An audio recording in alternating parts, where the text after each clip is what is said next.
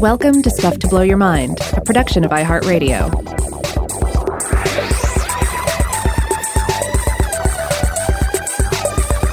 Hey, welcome to Stuff to Blow Your Mind. My name is Robert Lamb. And my name is Joe McCormick, and we're back with part two of the Feast of Crabs. Uh, if you haven't heard part one, you should probably go back and listen to that one first.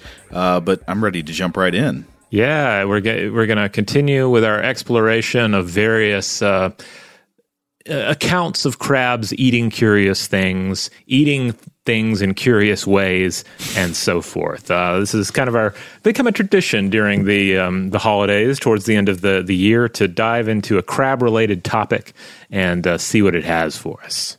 Now, uh, we haven't talked a lot about mythology and folklore in uh, in our crab journey thus far, and you know, part of it is when you look around, crabs often don't have central roles in um, in myth cycles. I mean, there I think there are some exceptions to the rule, but a lot of times it's stuff like uh, like Hercules is fighting the Hydra, and then a crab shows up and tries to to uh, to nip at his heels, and he dispatches it and goes back to fighting the Hydra, that sort of thing. Oh yeah, that sounds. It was, so that's the the crab Cancer, right? That we get Yeah. the constellation name from, or that Yeah. has the same name as the constellation. I mean, he still gets a constellation out of the whole affair, but it's you know, it's it's it it can feel a bit disappointing if you're really into crab uh, uh, anatomy and into crab monster movies. Um, it can be a little, little bit of a letdown. Like, come on, can- can't Hercules have more of a battle? Can't he just battle the crab? That sounds fun to me. Oh wait, I, I just had to look this up because I wasn't sure if I was remembering it right. But yeah, he he gets the constellation basically because Hera hates Heracles. And the crab like bites him on the foot, and then uh, Heracles kills the crab. And Hera's like, "Well, good job biting him on the foot. I'll put you in the sky forever." Uh, the Greek gods. well, uh, I do have a fun one that I found, though, that I want to share with everybody. Uh, this one I discovered in the book Japanese Mythology A to Z by Jeremy Roberts. Uh, I looked around to try and find it some other places as well and didn't offhand. Um, uh, I'm, I'm sure it can be found other places, but uh, this is the only place I was able to fi- find it. I'm going to retell it for you here, but I'll stress that uh, Jeremy Roberts' telling of it is uh, is going to be more dramatic than mine. So definitely go to that source if you want to uh, see it for yourself. Okay. So this is how it goes down.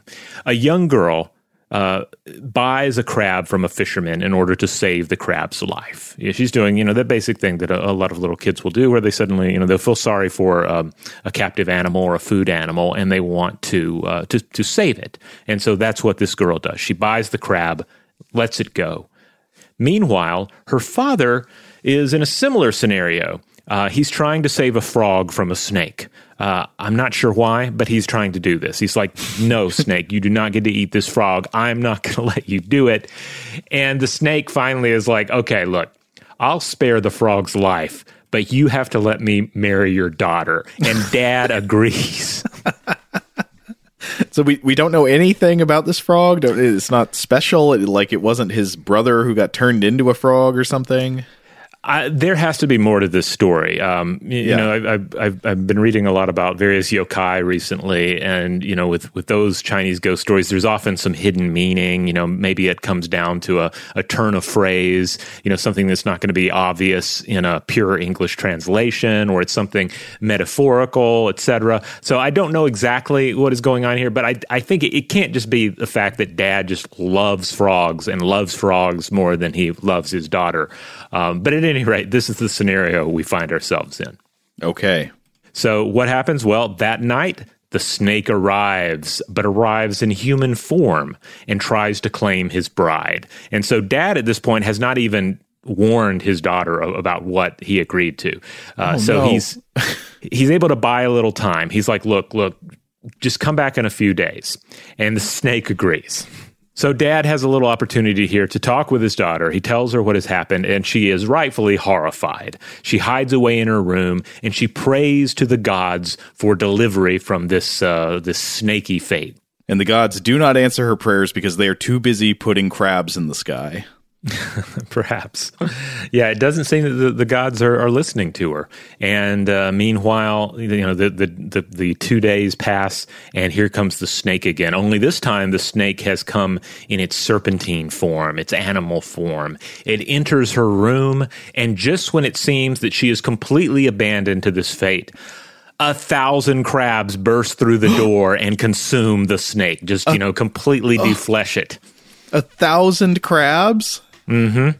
And so I, I, guess the idea is like this is that that she spared the crab earlier, and so she had uh, she had a friend in the crabs, and or you could also look at it like the gods did uh, actually reward her. They were listening, and they allowed all these crab saviors to come and uh, yeah, and yeah, save her from this snake. And she marries the swarm of crabs. I don't know, maybe, but but I, I, love this because it's also like, oh man, this is something you could have like a swarm of crabs tear, tearing an enemy apart. Like that, that should be in a, a film somewhere. Uh, somehow, this whole thing could be adapted into some sort of uh, uh, like a weird um, horror tale. Yeah, crabs are not usually the hero of a story. Mm-hmm. Yeah, this this is maybe the only one I've really been able to find so far. But hey, if you know some good crab hero stories out there, write in because we'd love to hear for, from you. Because yeah, generally it seems like crabs are going to be a minor character. Uh, you know, think of the Disney's The Little Mermaid, right? The crab is just there to be a friend to Ariel, the mermaid. Uh, and I guess maybe he comes through uh, a time or two, but he's he's not the focus. He's not the he's not the big central hero. But you know, I think it's a kind of mechanically intuitive pairing to have snakes and crabs together in a tale like this. Yeah, it does seem uh, like it's something that uh, storytellers around the world have come back to uh, a few times. Um, for instance, there's uh, this crab snake duology in uh, the Aesop fable, The Snake and the Crab. Uh, also, speaking of Disney movies, uh, it factors into Disney's The Sword in the Stone, which is a, a King Arthur movie that uh, I, I, imagine a number of you have seen and are familiar with. It's an otherwise, in my opinion, it's it's kind of a boring film. It doesn't have a lot going on, except it has this fabulous wizard battle between Merlin and uh, this this evil witch who I think was created for the like it's not uh, Morgana or anything. It's just it's just this witch that he battles. Uh, Mab, I think her name is Mim. Um, I think Mim, Mim or Mims. Mim. Yeah, I think you think you're right. Yeah. Uh, so anyway, it's a battle between between two magic users, and the the whole the, the rules of the battle are that they have to fight each other. Uh, no one can turn invisible. You can only transform into real world animals, not into to fantasy animals. And we're going to see who who winds up on top. So it's a fabulous sequence where they jump in and out of various animal forms, and they're and you know generally trying to counter each other. And in this, it actually reminds me a lot of. Uh, uh, of uh, of another of a Japanese story about foxes that are engaging in a similar competition. Uh, magical foxes who are transforming themselves into different forms, and like one transforms into this, and the other transforms into something to sort of uh, counter that, and it just keeps uh, going. And in this case, uh, one of them transforms into a snake, and the other transforms into a crab in order to, of course, clip that snake in half if it can. Yeah, this comes back to that mechanically intuitive pairing I was talking about, where I think people just have a natural tendency that goes like this. So, first step, you see a thing that is longer than it is wide. And then, second step, you automatically think about cutting or snipping it crosswise. So, snakes are naturally long, and crabs have biological scissors on their legs. Yes. Um, I also, yeah, Mim is great in this, uh, but also I have to say that Merlin has a wonderful animated mustache. As long as we're we're focusing on Movember mustaches here, and it makes sense, right? Because we think of the like the the, the mouth parts of a crab. Uh, it's easy to to imply uh, some sort of a mustache going on there as well. Oh yeah, it fits right in there. Now, I want to say something else here. I thought the, the, this is worth noting about the, the crab, the crab form, and about how the, the crab is just ultimately this winning design. In fact, it's such a winning design that according to a 2021 Harvard University study, the crab like body plan evolved at least five times independently in both true crabs and false crabs. So that's at least five cases of carcinization. Uh, this is a term that was coined by evolutionary biologist L.A. Borradaile in 1916. And on top of this, the Harvard study points out that the crab body has been lost at least seven times. So this would be a process that they refer to as de uh, carcinization. So um, I, I, love this idea. I mean, it, it, this kind of falls into, I think, a popular meme about everything becoming crabs, about uh, how, uh, given enough time, the crab form will be the form of everything because it just works so exceedingly well. No, I do enjoy that meme. I guess technically, if we want to be pedantic, it's about certain types of arthropods. Like you've already got certain uh, a certain body plan to start with, and if you're starting there, things that are like you know lobsterish or some in one way or another often are shaped by their environment to become more crab-like. Mm. But yeah, yeah, thumbs up to the meme. so the the first crab I thought we might talk about here today, uh, sometimes referred to as the Yeti crab or the Hoff crab. Uh, its its actual name is is perhaps uh, better suited um, for this interesting creature. Now there are a few different varieties, uh, but the uh, one of the, the first that was uh, really discovered that really set the trend is Kiwa hirsuta. Kiwa is the name of the Maori sea god, and then hirsuta is Latin for hairy. So Kiwa hirsuta was discovered by a team from the Monterey Bay Aquarium in 2006 along the Pacific Antarctic Ridge south of Easter Island. And it is a is a wonderful looking creature. It's this pale, hairy looking crab, kind of elongated looking. I would say it looks a little bit like you know, some sort of a lobster, perhaps, uh, but it has no eyes and it lives on hydrothermal vents. So th- this discovery gave us not only a new species, but a new genus, uh, that Kiwa genus. And uh, there are other uh, Kiwa crabs that have popped up, including Kiwa uh, tyleri, uh, found off the southern, uh, found in the Southern Ocean off of Antarctica.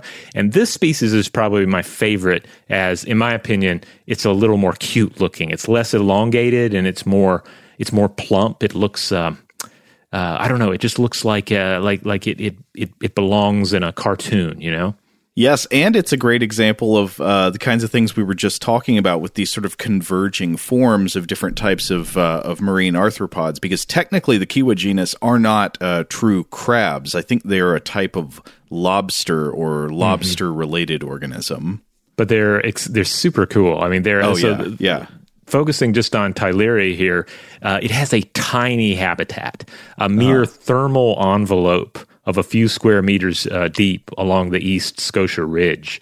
Um, it's here that they live by these black smokers. These are vents these uh, chimney like vents that spew dark water that reaches temperatures of roughly 720 degrees Fahrenheit or 380 degrees Celsius. They live in heaps here, sometimes like 6,000 crabs per square meter. And they're cramped in here because outside of this narrow proximity to the black smokers, the ocean is extremely cold. Uh, so they're they're this fascinating example of extremophile life suspended between boiling eruptions and chilling darkness. Uh, like this is the, the the niche that they've carved out for themselves. It's also interesting to imagine how they would spread between one vent to another. You know, you, you mm-hmm. almost have to imagine their lifestyle as like a uh, you know, living on these tiny islands in a way. Yeah, yeah. So yeah, th- th- so they're on these little little islands, and uh, and they're they're jockeying position here. So you tend to find like the older, bigger crabs are are, are towards the, the, the center, towards the heat, and the adolescents are having to to scramble for position on the outside. Uh, meanwhile, the hot sulfur rich zone is is likely too much for their eggs. So the females uh, seem to have to crawl off into the colder, darker waters to brood, and they likely die there. They likely just don't have the energy. They expend all their energy going out to do that, and they can't make it back.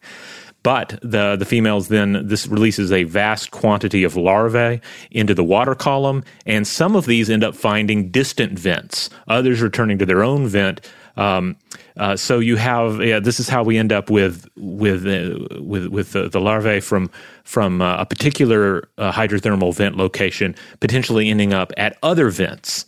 Yeah, like a lot of organisms in the ocean, they've got this sort of broadcasting method of reproduction that allows allows uh, the the organisms to spread in their in their larval forms.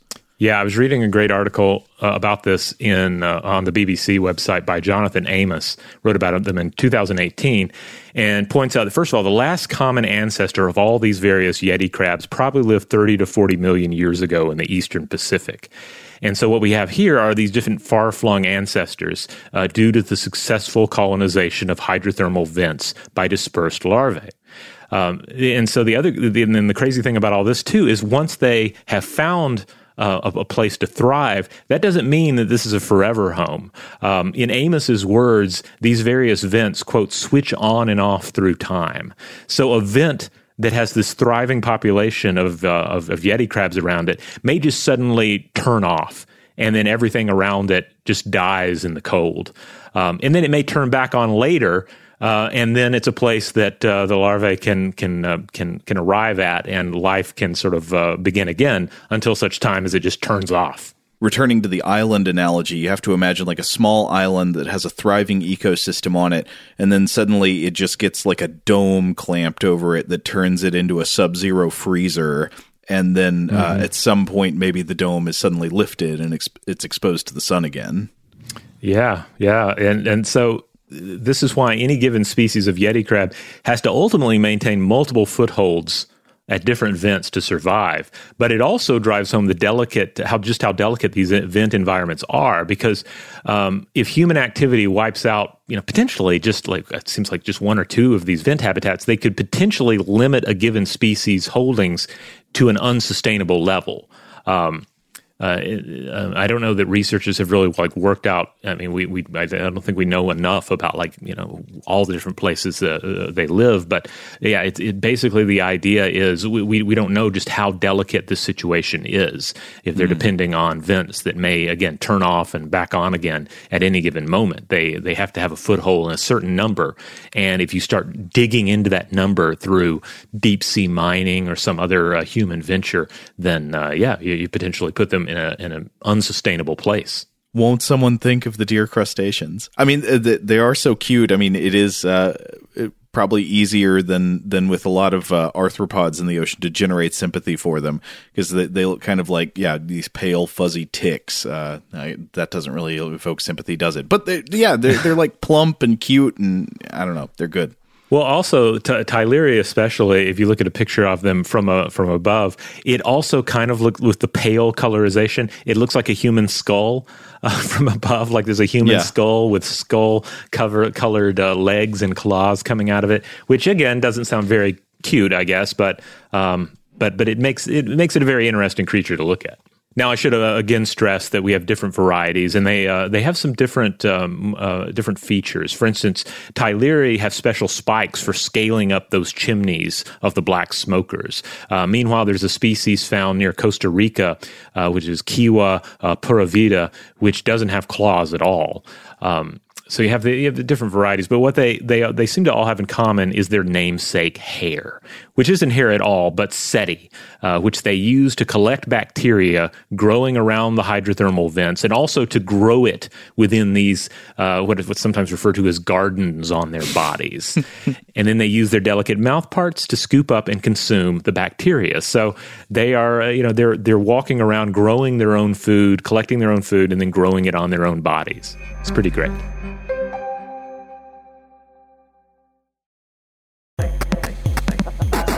Well, this actually connects directly to a couple more examples I wanted to talk about. So, the first one is connected by the idea of uh, th- these deep sea dwelling uh, uh, crustaceans that can be found around uh, hydrothermal vents. So I came across another report of interesting crab feeding behavior. Uh, this this was from a short 2016 article in New Scientist by Sam Wong.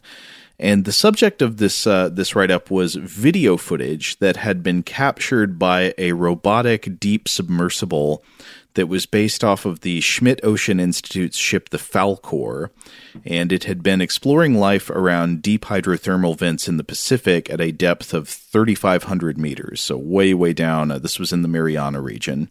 Whoa, whoa! And, I have to slow down there. Though it was called the Falkor, so it was named for the Wish Dragon in the Neverending Story. I don't know That's if that's awesome. If so, uh, well, yeah. I don't. Is Falkor in the Neverending Story named after something else, or is that original to the book? I don't know offhand. So I, I cannot answer your question, but that is its name. All right. Oh, are, are you going to uh, apply to set sail on the Falkor now? no, probably not. But I but I, I applaud the naming uh, either way.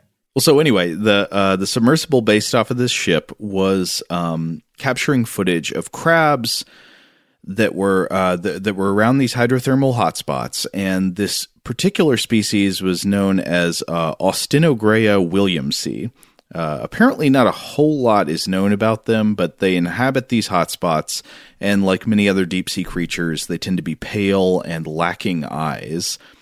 And so, uh, as, as to the diet of these crabs, they have been observed uh, eating some regular things like snails and algae, but they have also been observed engaging in brutal cannibalism. Uh, you you can find some video footage of this. Uh, it's it's of a particularly frenzied quality. It's just sort of like a big murder puddle of pale crabs ripping legs and claws off and, and running away with them. Uh, and and and of course, uh, in addition to eating other things in their environment. But on this expedition, footage was captured of these crabs doing something a little gentler they were appearing to groom one another, eating bacteria off of the shells of conspecifics.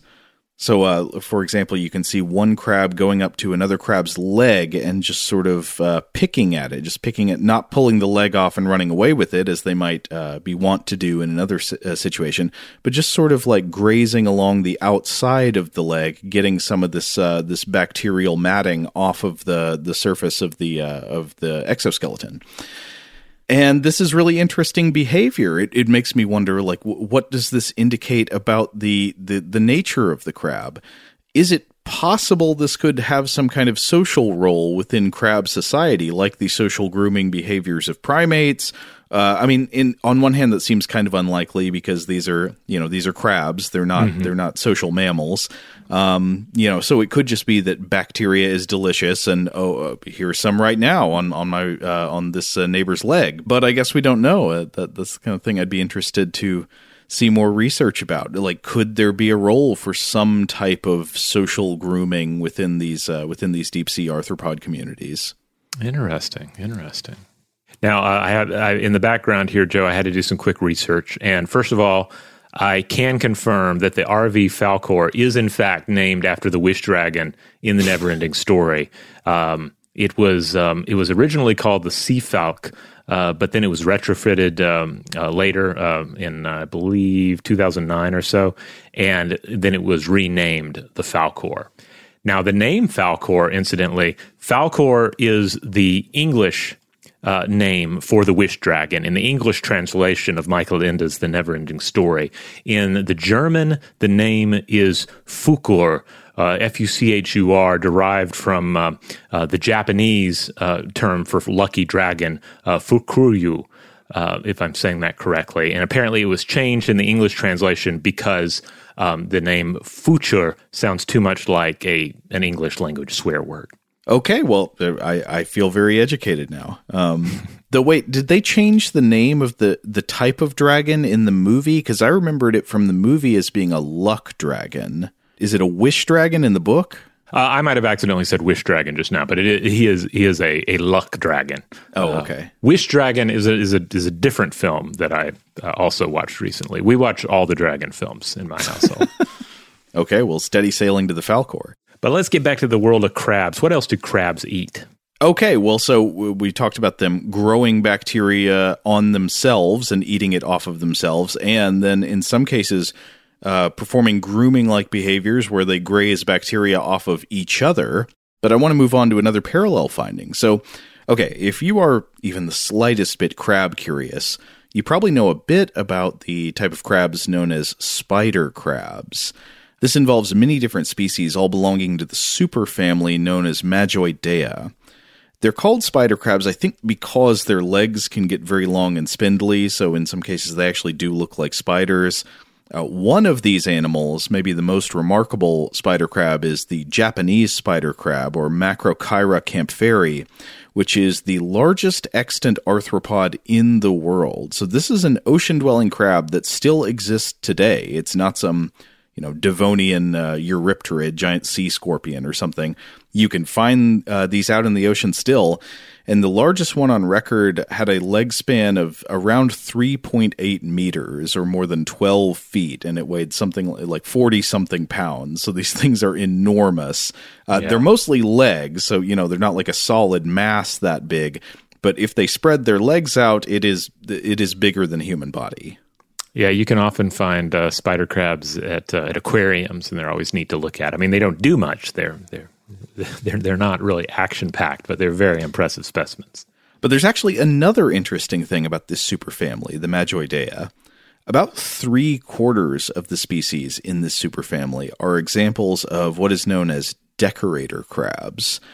Decorator crabs are animals that live in symbiotic relationships with many different kinds of sessile organisms uh, by attaching those organisms to their exoskeletons. Rob, I've got some images for you to look at. Uh, there, there, are many different kinds that live in relationships with many different kinds of, of other species, but generally, a, a decorator crab wears other plants or animals as clothing on the outside of its shell as a form of camouflage to blend into its surroundings. And it does this by hooking these other organisms onto little bristles on its exoskeleton called setae, uh, S E T A E, which I've seen compared to Velcro. So this might be a sort of natural precedent for, for Velcro technology. Uh, there are lots of different kinds of other creatures that get roped into this. Some particular species of decorator crabs uh, prefer uh, algae, some prefer sponges, some look for certain bryozoans, and some like uh, anemones that can sting. Oh yeah, I think I, yeah. There's been some some interesting studies we've probably talked about on the show before about these uh, these anemone uh, wielding crabs, uh, and then what, what they, they, usually have one on each claw, and then if one gets taken away, they can like tear one in half in uh-huh. order to have two again, that sort of thing. Were these the boxer crabs? Yeah, I think so. Well, yeah, so that example in particular of uh, anemones, that can give you a hint that sometimes these decorations on the outside of the shell do more than simply camouflage the animal as it hides among the rocks and the other flora and fauna populating the seafloor. Some of these decorator crabs select organisms that play a specific defensive role. So I was looking at a table of findings of this sort uh, published in a book called Animal Camouflage Mechanisms and Function, edited by Martin Stevens and Sami uh, Merilaita. And this was from Cambridge University Press in 2011. And it, it lists a bunch of different examples of uh, different types of uh, majoid crabs, along with research identifying their preferred decorations and possible reasons for that preference. So, for example, there is a type of crab known as the Inachus uh, phalangium, or the Leach's spider crab. It appears to prefer a type of brown algae known as uh, Dictyota dichotoma for the parts of its body most exposed to predators, and it turns out that this species of algae is not only good camouflage, it is chemically noxious. So it hides this crab hides the vulnerable parts of its body behind something that predators would probably find disgusting or even poisonous. Uh, uh, maybe like if you were trying to, you know, protect yourself from tigers by covering your back in bottles of bleach. You know, a tiger gets in there and starts biting it, it's, it's not going to want any of that.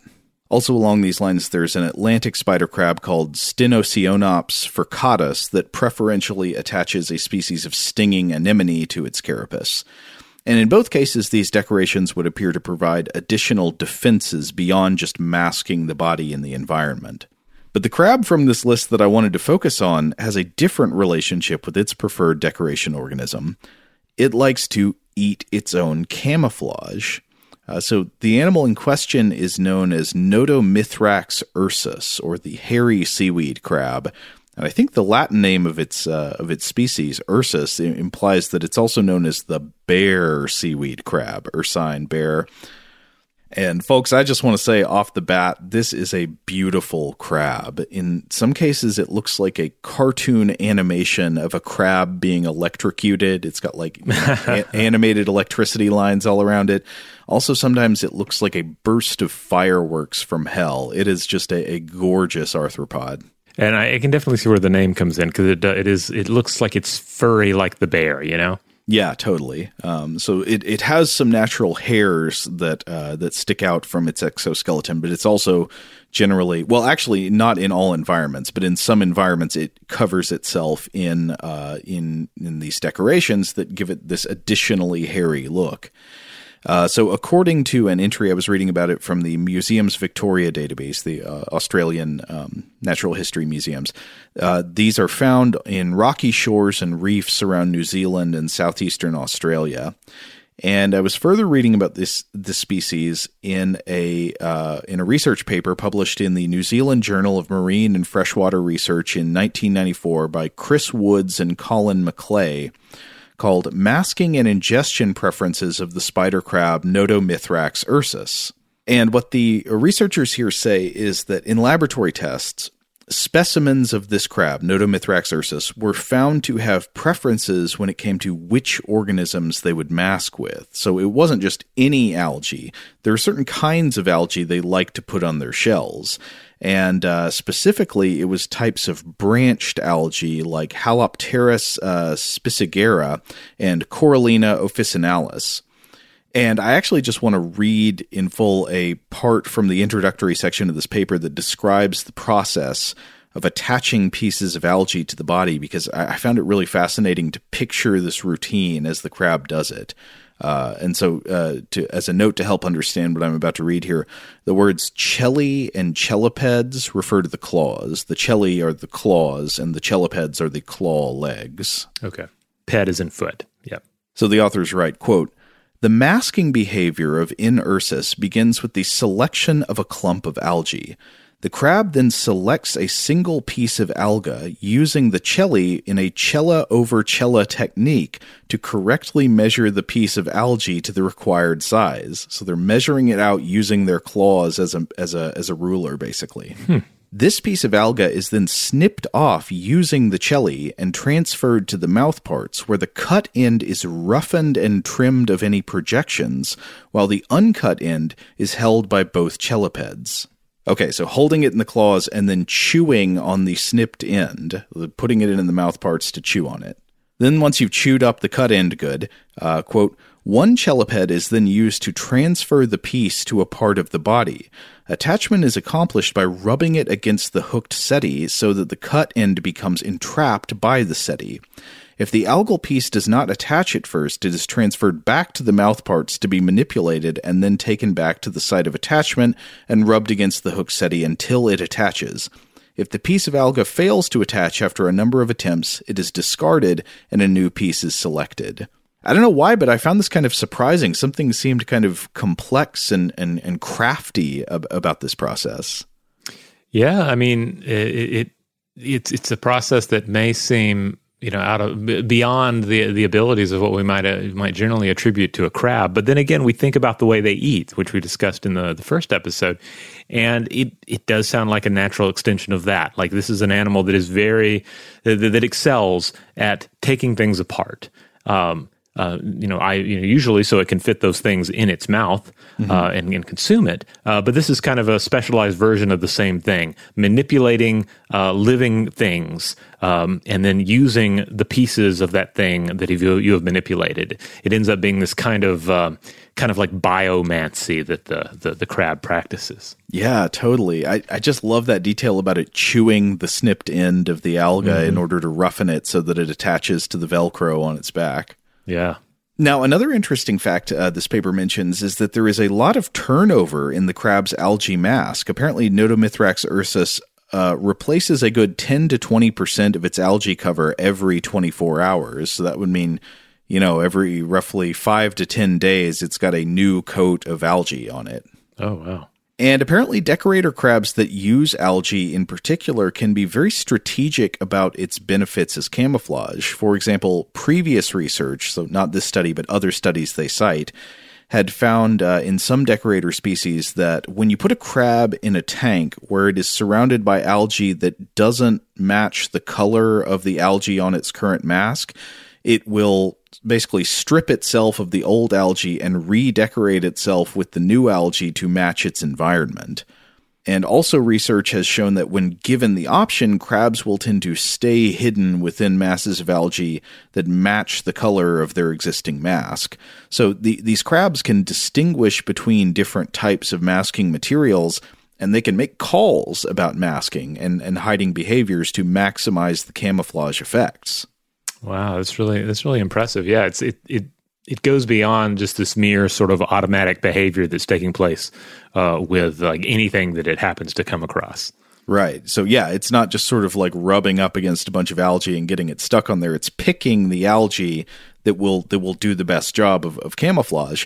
But the researchers in this study found a different kind of discrimination in the selection of the masking material.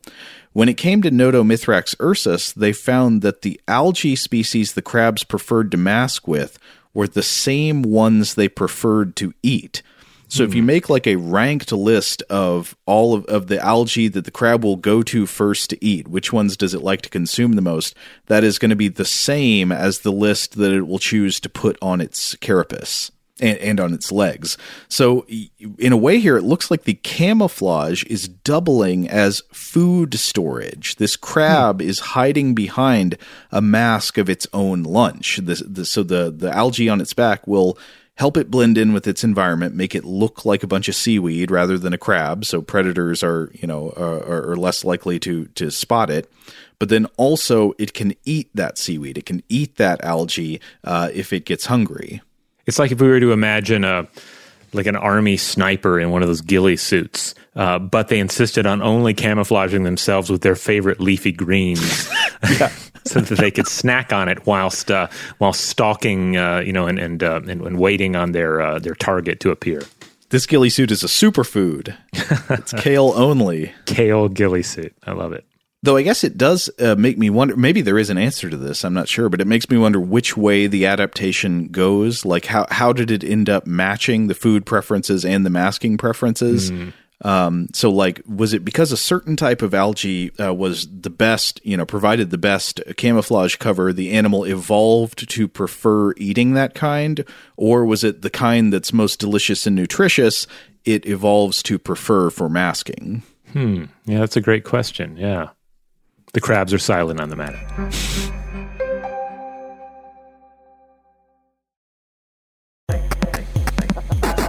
All right, up next we have uh, th- this will be a shorter uh, little uh, section here, but uh, this is something uh, you you, uh, you, you pinpointed, and then I followed up by by looking at a source on it.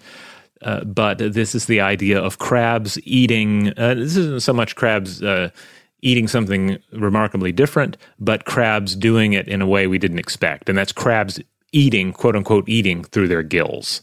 Yeah, this is interesting. So circumventing the delicate mouth parts, you, you don't even have to raise a jaw leg for this meal. Right. So this concerns the invasive, or at least invasive in um, uh, North America and I believe in Africa as well, uh, the the invasive green shore crab, uh, which we've discussed on the show before, I believe. Uh, in their native European waters, they are sometimes harvested for food, and there have been efforts in North America where it is uh, certainly invasive to encourage its use in cooking. You know, what are some culinary uses for this? And I think there have been some some ideas of using it uh, as like a uh, you know, like like a, a, soup base and so forth. Mm-hmm. Um, it's the same tactic you see with like invasive lionfish, uh, hinging on the fact that if you really want humans to make a species disappear, make them desire that species for some reason or another, such as making it a, an ideal uh, main course at a dinner. Sure. I, I, think we've actually covered the green shore crabs in a different capacity on the show before. I don't remember what it was, though. Mm. So, uh, as pointed out in a 2017 study from the University of Alberta, the green crabs are pretty uh, snazzy consumers in their own right because they can, again, quote unquote, eat by absorbing nutrients, specifically the amino acid um, uh, leucine, across their gills. And uh, this was the first demonstration of crustaceans being able to do this. Now, the, the crabs are notoriously hardy, as you often see with an invasive species. Um, so their ability, this ability might enable them to survive long periods between meals. So I don't have anything to eat, but I can absorb some uh, some necessary amino acids or it might help them cope with changes in salinity. So, offsetting salinity changes via the amino acids that they can uh, absorb just straight through their gills. Okay, so they would not be fully like sucking in chunks of food through mm-hmm. their gills and eating like that. It's it's specifically getting these particular amino acids, these particular nutrients out of the water around them as they breathe. Yeah, so uh, you know that's again why we put "eat" in quotation marks here. I guess it's kind of like are, are humans eating when we absorb vitamin D via sunlight, uh, that sort of thing. Mm-hmm. Uh, are we are we eating when we uh, uh, get a you know some sort of a vitamin injection or something? Yes. okay, I, I've got something I was wondering about. Rob, you may have seen. Uh, it's a very popular genre of internet video. Uh, feeding crabs human food. I, you know, I don't really think I've seen uh, any of these. What kind of foods are they feeding them in these videos? Oh, everything. I've seen. I think I've seen crabs eating pizza. I've seen crabs eating, you know, fruits and vegetables and and chips and all the mm. giving crab Doritos. Probably. I, I, don't remember all the specifics, but you know, I've seen a good bit of this in my day. All right. Uh, clearly, it's funny to look at. You know, right. A, this, a is, this is kind of a it thinks it's people sort of thing, right? Exactly. A crab eating a Dorito is inherently comedic. I don't know if it's good for the crab, though. Then again, lots of crabs are scavengers. You know, they'll eat what what they can get. Um, so so I guess I'm not too worried about the crabs, but uh, but I, but I just wondered, is there anything interesting to cover about the phenomenon of crabs eating human food? All right, so we cannot speak for all crabs. We will not speak for all crabs, but one fun place uh, uh, to, to look for some answers, uh, I thought, would be to look to the realm of hermit crabs as pets. Joe, did you ever have a hermit crab as a pet? I did not. Did you? I've always wanted one, but um, it's never been permitted. um, I'm always like, that looks like it'd be a great pet, and and and whoever is in my life is always like, I don't know if you need that, and they're oh, they're, probably correct. so you mean your family now is preventing you from getting hermit crabs? Uh, right. I think it's you know I think the argument is a hermit crab is either too much pet or not enough pet. Uh, mm. So it's either a situation where like uh, you really you know ask yourself do we have space and time for this creature to live in our life as well? Or it's a question of is there something more exciting we could have, like a lizard, and that's like that's where we are now. We have a we have a leopard gecko. We skipped over hermit crab and went straight to leopard gecko. This is a vertebrate household. so, uh, to be clear, there are more than 1,000 hermit crab species, and you can roughly divide them all up into marine hermit crabs and terrestrial hermit crabs. Uh, so your you know your sea dwellers and then your land dwellers. Uh, and uh, there are a few different species that are popular pets from either category.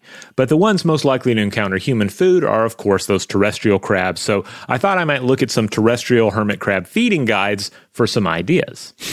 Okay. So I went to the Spruce Pets. This is, I think it's from the same people who do like the Spruce Eats. Uh, and they point out that commercial hermit crab diets are probably the best way to go if you're feeding a hermit crab because these are balanced and they contain everything that they might need. Because in general, uh, you know, matching up with pretty much everything we've been talking about here, they're going to have a varied diet. They're opportunistic, land roving omnivores. So they're going to eat a little bit of this, a little bit of that in the natural world, and you need a food source that reflects that. They're on the seafood diet. I see food, I eats it. Pretty much, yeah. So uh, they recommend, I'm going to roll through a lot of foods here.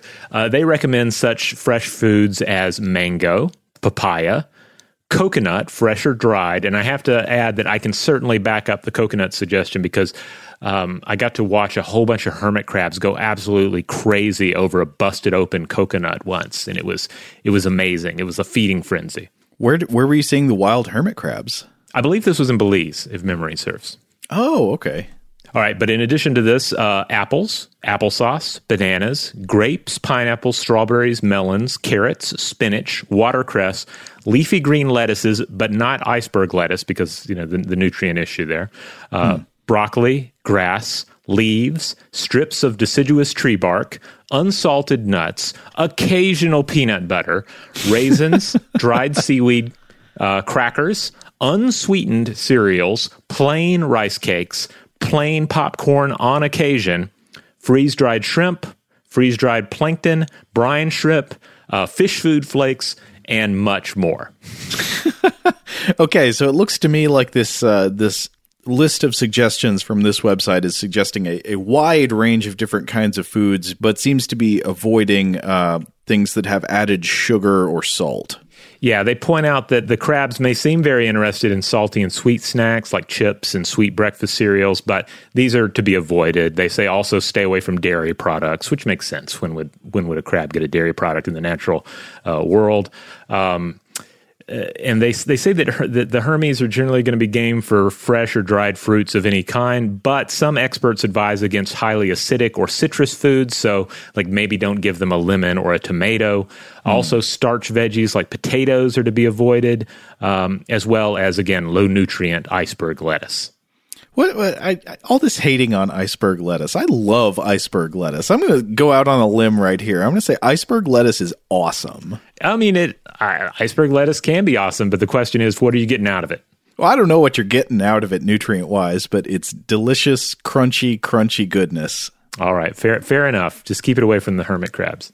Um, now, uh, also, hermit crabs require calcium. So remember that bone gnawing we mentioned from the last episode involving other crabs? Uh, kind oh, of yeah.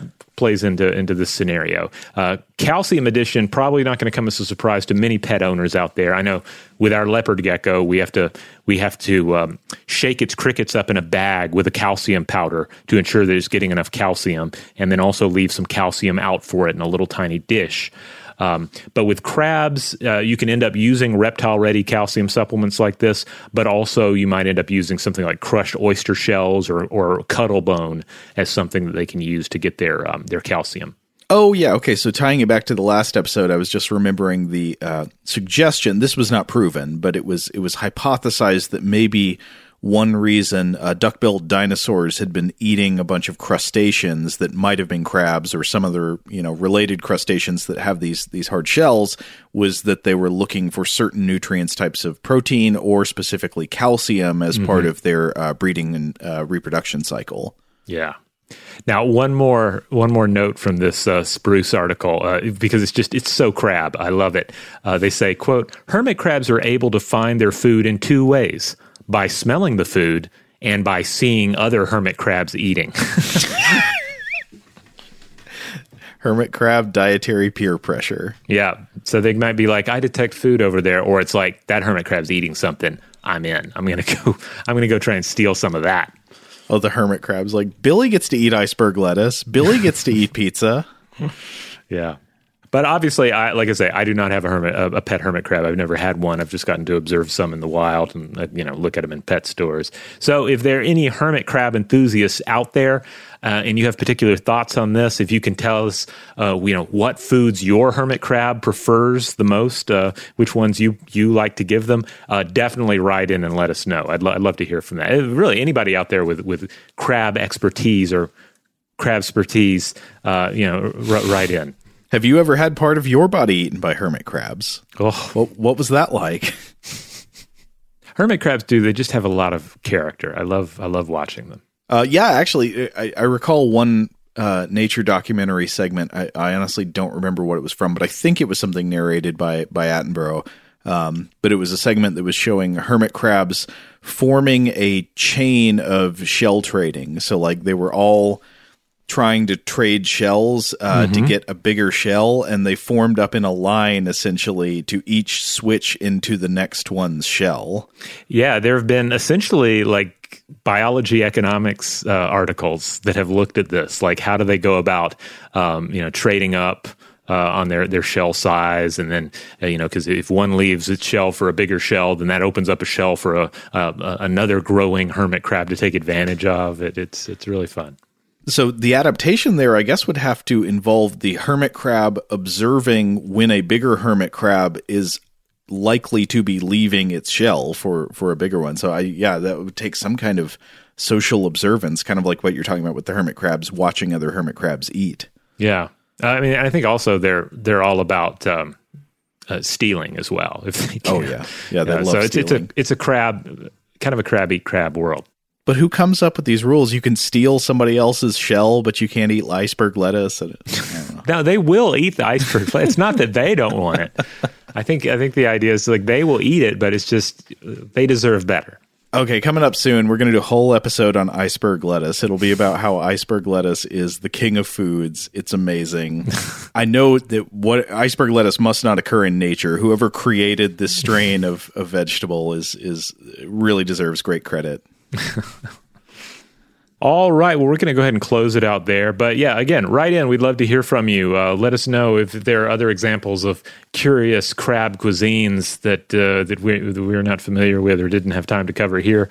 Uh, we'll mention it in an upcoming listener mail episode. Also, yes, uh, hermit crab owners, write in and tell us all about your babies. In the meantime, if you would like to uh, listen to other episodes of Stuff to Blow Your Mind, you can find us in the Stuff to Blow Your Mind podcast feed that uh, is found anywhere you get your podcasts. Just you know, make sure you subscribe, then you can get everything, uh, including our core episodes on Tuesdays and Thursdays, our listener mail episodes on Mondays, our artifact short form episodes on Wednesday, and then on Friday you get Weirdhouse Cinema. That's our time to just talk about a strange film of one sort or another. Huge thanks, as always, to our excellent audio producer, Seth Nicholas Johnson. If you would like to get in touch with us with feedback on this episode or any other, to suggest a topic for the future, or just to say hello, you can email us at contact at stufftoblowyourmind.com.